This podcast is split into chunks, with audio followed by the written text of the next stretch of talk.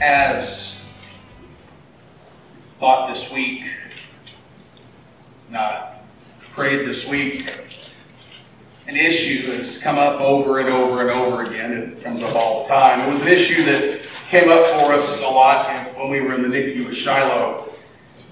And it comes up in broader life. Um, an issue that comes up each and every week during the year, and it's an issue that's the center of our sermon this week. It's this idea of relationship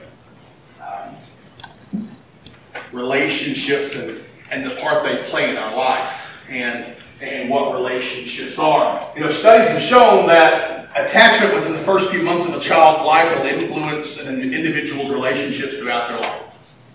If, if there is good attachment and, and they are loved on and they are touched and they are held, they grow into strong, independent thinkers and, and they have good relationships. And those who are mistreated simply don't. Uh, those relationships are so important. Uh, the bond we have with our parents sets the tone for relationships later in life. That's just that is just a general rule. And once we hit a certain age, relationships with the opposite sex come to the front of our existence. We are just like, you know, hey, there it is. Um, you know, camp is a funny thing. No matter what camp you go to, whether it's kids camp or preteen camp or youth camp, camp's a, a funny thing. Um, I've been to camp several times. And it's always a similar experience. You watch as, as these strong bonds are formed between youth and youth, between youth and sponsors, between sponsors and sponsors. And by the time you leave, there are individuals in your life that seem more like family than the strangers they were just four days earlier. Sometimes you even get to connect, reconnect with an old friend. I remember going to youth camp uh, 10, 10 or so years ago, and lo and behold, there was a guy there who used to be music minister at a church that had done a revival with me, and he was now a pastor at a different church. And he showed up at the same camp, and we got to reconnect. Those things happen. But when it comes to relationships, there's always going to be a hierarchy. There's always a need for a hierarchy. Um, some relationships are just more important to us than others. You know, in, in our married life, our spouse is a very important relationship. Our children are very important relationships. Our parents are very important relationships. They're just relationships that we have as more important. I mean, I'm gonna I'm gonna take Carrie in my relationship over the acquaintance that I have that I met as I was standing in line at Walmart. I mean, there, there's Carrie's relationship's to come before a lot of other people's relationship, even in this room, because she's my spouse. She is that first person that I go to. The relationship is always a hierarchy. And that's the issue at the heart of our text this morning over in Daniel chapter 6. Um, there in Daniel 6, and we skipped over a couple of chapters, some things have been going on, but this is where really God led us for this morning. And there in, in, in Daniel 6, we find Daniel deciding about relationship, a very particular relationship, because there, starting in verse 1, it says, Darius decided to appoint 100 city, 100 city satraps over the kingdom, stationed throughout the realm. And over them, three administrators, including Daniel. These satraps would be accountable to them so that the king would not be defrauded. Now, Daniel distinguished himself above the administrators and satraps because he had an extraordinary spirit so the king planned to set him over the whole realm. The administrators and satraps, therefore, kept trying to find a charge against Daniel regarding the kingdom. But they could find no charge or corruption, for he was trustworthy, and no negligence or corruption was found in him. Then these men said, We will never find any charge against this Daniel unless we find something against him concerning the law of his God. So the administrators and satraps went together to the king and said to him, May King Darius live forever. All the administrators of the kingdom, the prefects, satraps, advisors, and governors have agreed that the king should establish an ordinance and enforce an edict that for 30 days anyone who petitions any god or man except you, the king, will be thrown into the lion's den. Therefore, your majesty, establish the edict and sign the document so that as a law of the Medes and Persians, it is irrevocable and cannot be changed. So King Darius signed the document. When Daniel learned that the document had been signed, he went into his house. The windows in its upper room opened toward Jerusalem, and three times a day he got down on his knees, prayed, and gave thanks to his God, just as he had done before. Let's pray. Father God, we come to you right now. And we thank you. We praise you for your blessings. Father, we ask right now that you would take this time, Father, use it for your glory. Father, speak to me this morning. Give us your words. And we ask these things in Jesus' name. And all God's people say. Amen. Very interesting story. We won't talk about the lion den until next week. This is, you know, the cliffhanger today. And as we look at what went on, you know, some things have changed here. Um, Nebuchadnezzar is no longer king. Darius is coming to power and he's seeking an official to be over the officials to make sure that nobody is taking advantage of him. And here's Daniel. Daniel's found to be spectacular. He's found to be different.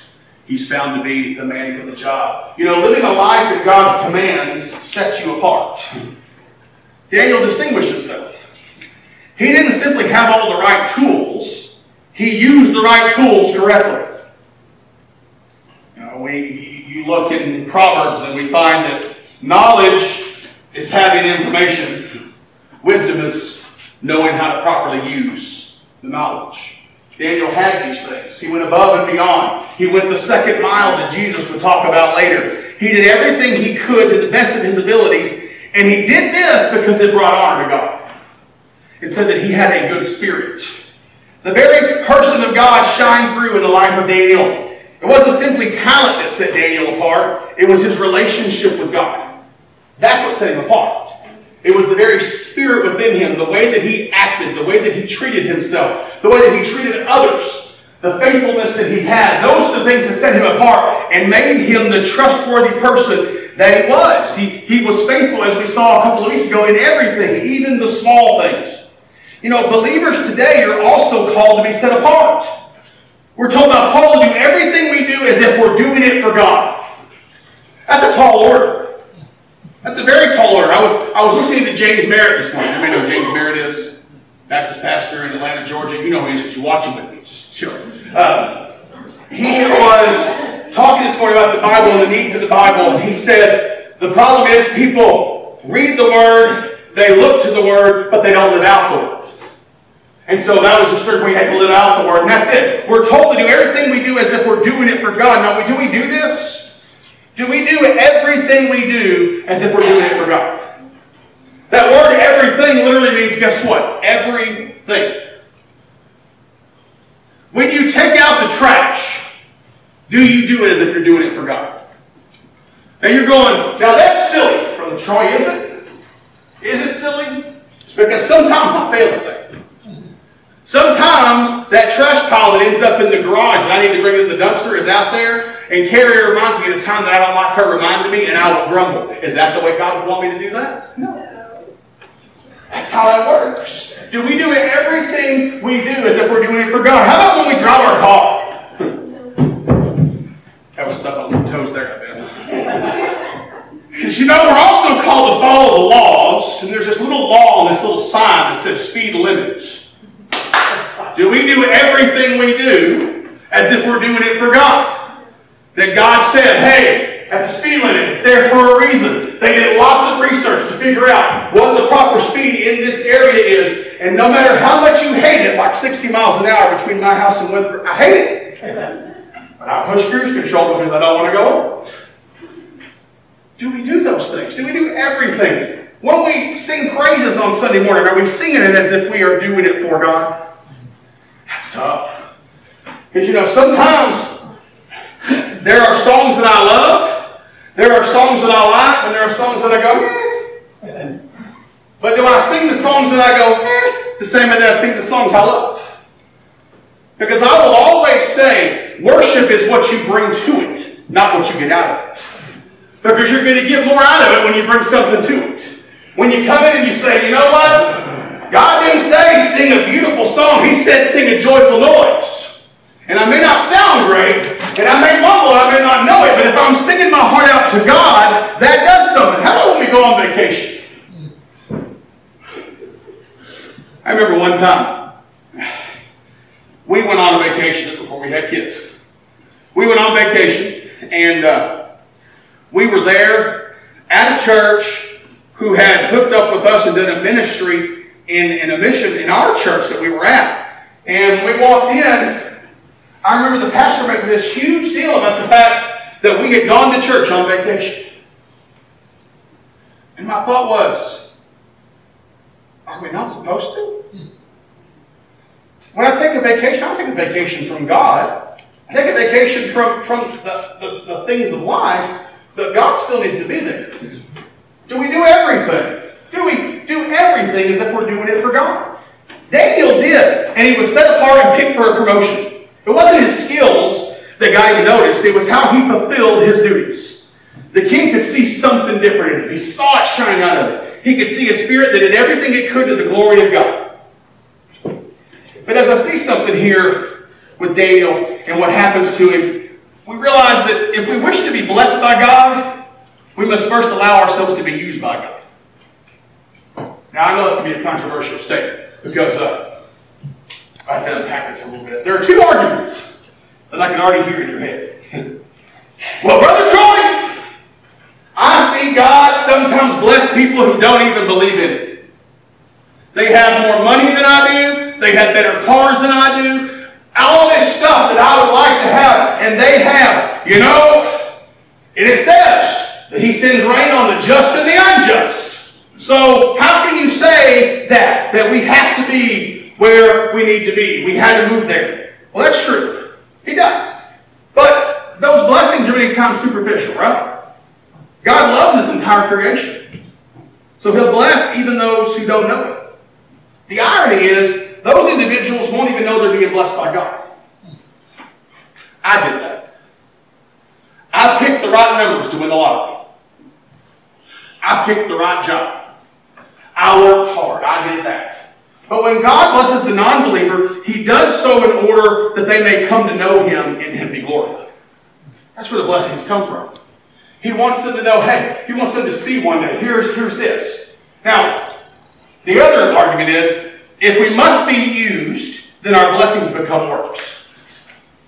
Here, here, here. Brother Troy, that means I'll work for my blessings. No, it's not what it means. It's false. What I'm saying is, we can't experience the full blessing of God if we're not in His will. We have to position ourselves in a way to receive His blessings.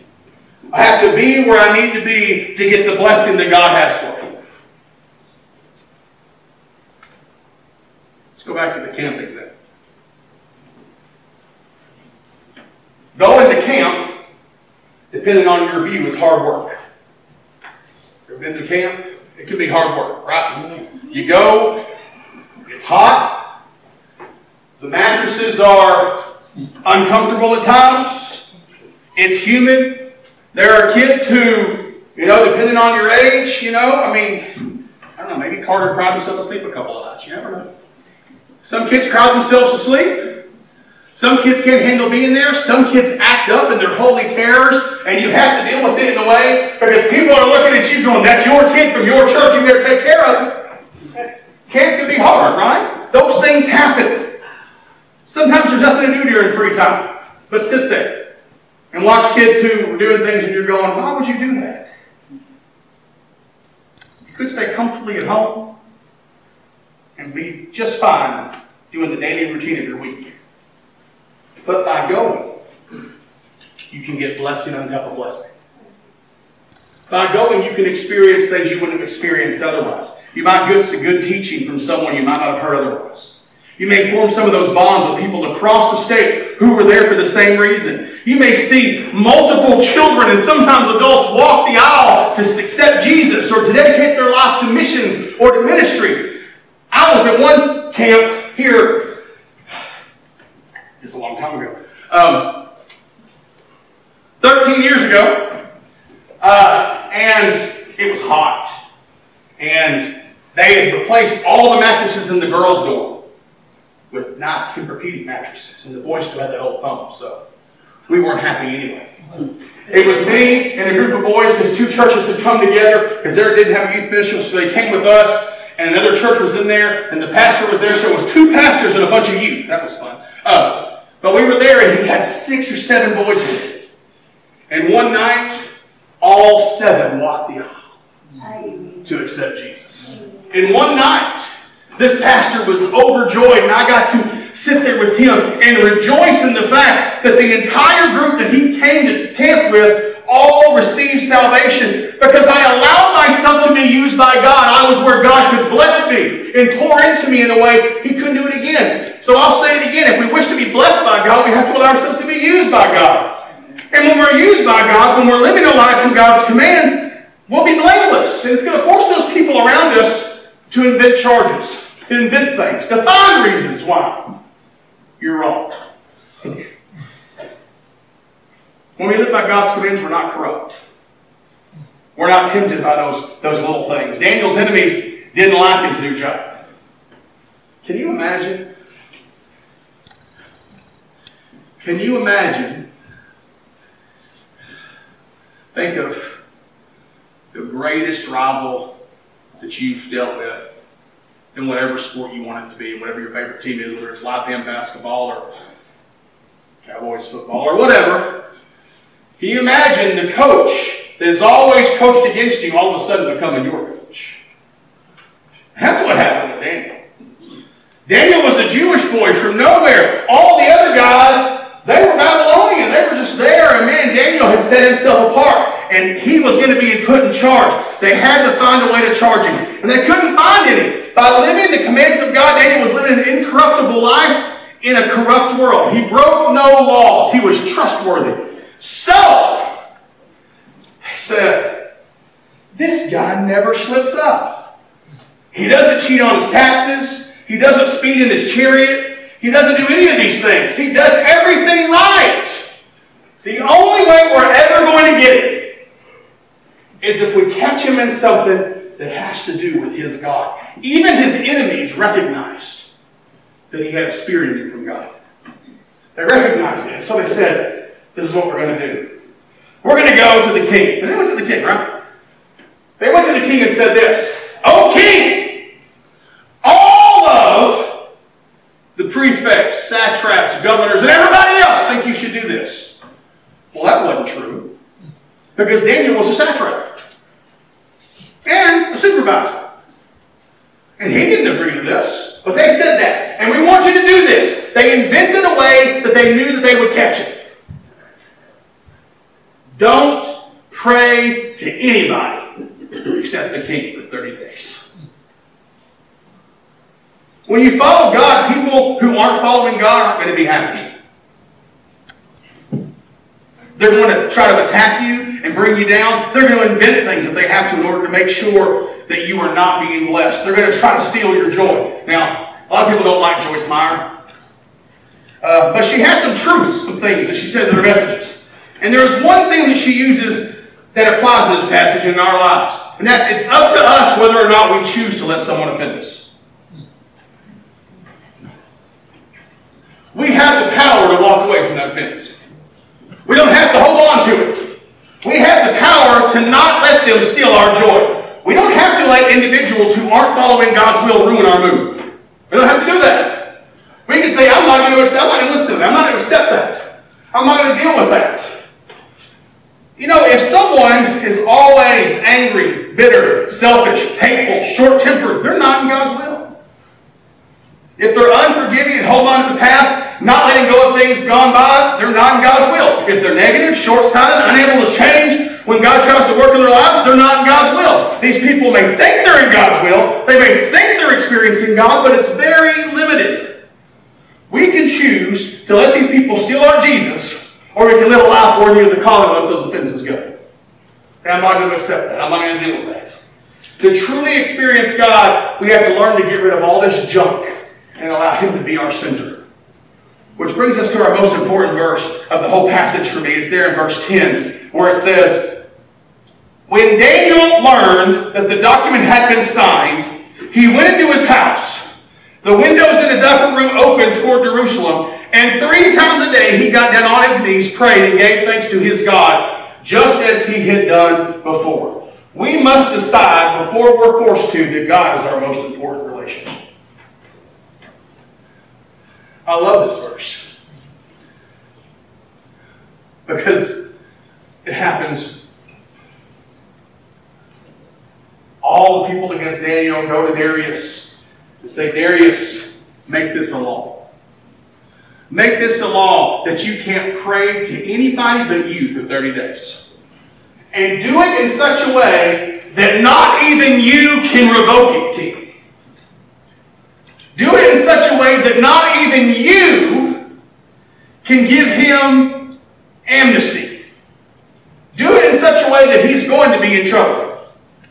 But when Daniel learned it had been signed, he didn't panic. He didn't go to the king and say, King, they lied. I wasn't in on this, so not everybody agrees. You should rethink this. He didn't do any of those things. He did what he always did. He prayed. It says, when he learned that this had happened, he went to his house. And now when he went to his house, the windows opened toward Jerusalem. And three times a day he got down on his knees and he prayed to Jerusalem just as he had always done. Our relationship with God is built on prayer. We should be praying daily. Daniel didn't wait until he was in trouble to pray. So often we wait until we get into trouble, right? We wait. We wait. I can't let that happen. Oh, Jesus, get me out of this. What if we would have started with Jesus, show me how not to get there? Show me the way you want me to go.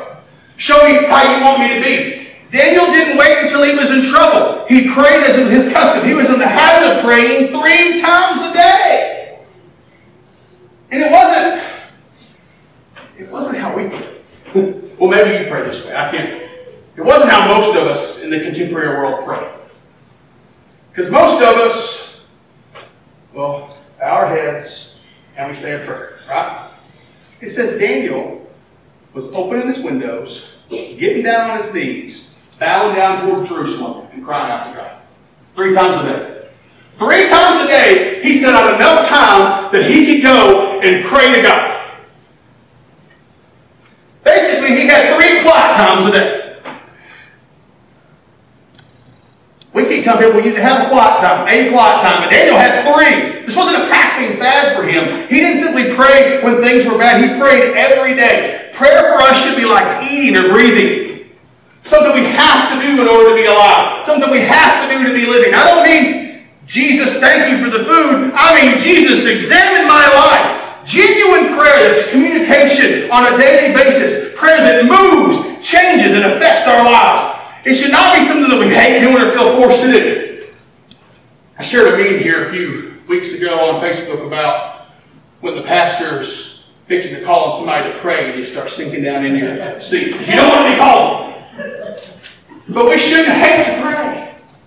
Because prayer is talking to God.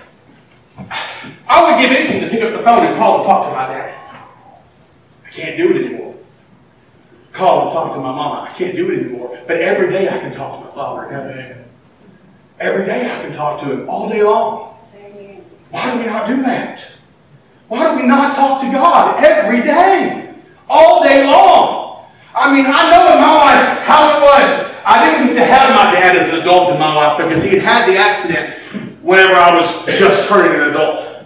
But with my mom, I called her multiple times a day. And we would just talk about everything. It wasn't just when there was a problem, it was everything. What are you doing right now? While I'm cooking a burger. What are you doing right now while I'm ringing up somebody's gas? We were at the store. So she was always doing something. She was always there. But uh, we, we talked all the time. That's how she did with God. Our relationship with God is built on prayer. It's built on that communication. It should be something we look forward to, something that we make time for, something that we feel empty without daily. We should be praying frequently. Daniel prayed multiple times a day. He made it a habit. He would go to the same place and pray three times a day. You know, it's a good habit to have to have a place where you pray. And that's the only thing you do there. Because if you have a place where the only thing you do in that spot is pray, every time you go there, you're going to want to pray. Every time you go there, you're going to say, This is the time that I talk to God. He didn't miss it. Every day, he didn't miss it. It was his appointment with God. We should pray in spite of all the barriers around us. Daniel knew the sentence for praying, but he prayed anyway. He knew that if he prayed to God and he was caught, he was going in the lion's den. Can you imagine? Lion's Den. Praise God. pray anyway. We can't let any barrier discourage us from praying to God. We can't have time limits. Well, I don't have time to God. The business of life, or the busyness of life. We can't let our friends or our family or laws or anything else keep us from praying. We should pray no matter what barriers appear before us. We should pray before we need to pray. We have to be prayed out before we need to pray. Next week, we'll examine what happened to Daniel because of this. Let me assure you that what happens next week would not have happened if Daniel had not already been in the habit of prayer. What happens next week doesn't happen if he wasn't already in a prayer. What is the most important relationship in your life? God wants to be, is he? Is God the most important relationship in your life? That's a hard question we all have to ask it. Daniel was lucky in one way that we know of. We know he didn't have a wife that we know of. Now, I don't mean that to sound rude. But, um, but Paul says it, doesn't he? I would rather you stay single. Because when you're single, you can worry about God. But when you have a wife, you got to worry about your wife and what she thinks. It's hard. God should be that most important relationship. That we have our spouse and we love our spouse. Sometimes we might just like our spouse, but still, we love our spouse and we have our kids. And sometimes it's hard to imagine any relationship being more important to us than our relationship with our kids, right? Because they are kids and we love them. We may want to throttle them sometimes, but we love them. But God wants to be the most important relationship you have. He wants to know that when you have to choose, you'll choose Him. That's tough.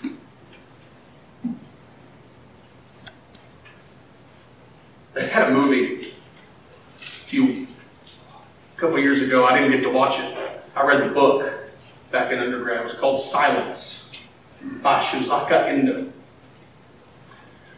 Um, it was a book about three priests who were sent to Japan to look for a world renowned priest who had apostatized, in, in their terms, um, given up the faith, but given up the faith in that that Catholic thought was that all he had to do was walk across a picture of Jesus, and that was giving up the faith. Um, but he had given it up. He had done this. And they go to search for this priest. They go to look for him. And when they find me, this is what he says. How, how he could apostatize. How could he give up the faith? He said he's been serving these people for decades. And they had come to know Jesus, but the faith they had didn't seem genuine. And one of the guys that he had led to Jesus then became the leader of this army that was against Jesus. And he discovered a secret. Because every priest he went to, when he said, apostatize or I'm going to kill you, would be killed rather than apostatize. But when they came to this priest, when they came to this guy, this guy was smart enough now that he knew. And he came to him and he didn't say, apostatize, give up your faith, or I'll kill you. He said, apostatize, or I'll kill them. And that was the choice he was given.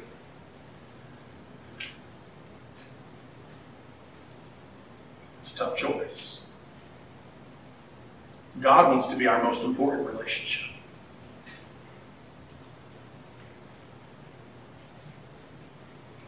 We've talked before about the song I have decided to follow Jesus. It's a similar story. As they killed off his family, the man just sang, I have decided to follow Jesus. No turning back. No turning back. Is Jesus your most important relationship today?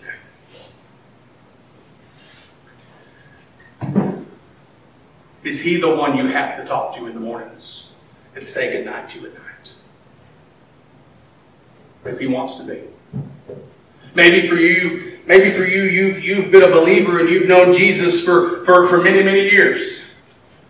But somewhere along the way, you drifted a little bit away. Now's the time to say, Jesus, I want you to be my most important relationship. I want you back. Because I'll guarantee you this. When you have God, when you have Jesus in the right place, all the other relationships begin to fall in line. Maybe this morning, you want to pray. The altar is open. Maybe you want to turn to missions or ministry or join this church in membership. But maybe this morning, you've never known Jesus as your Savior. Maybe you've never known the one that to come and to, to live a sinless life, to take care of the greatest problem the world has ever known by dying on a cross. Maybe you've never known.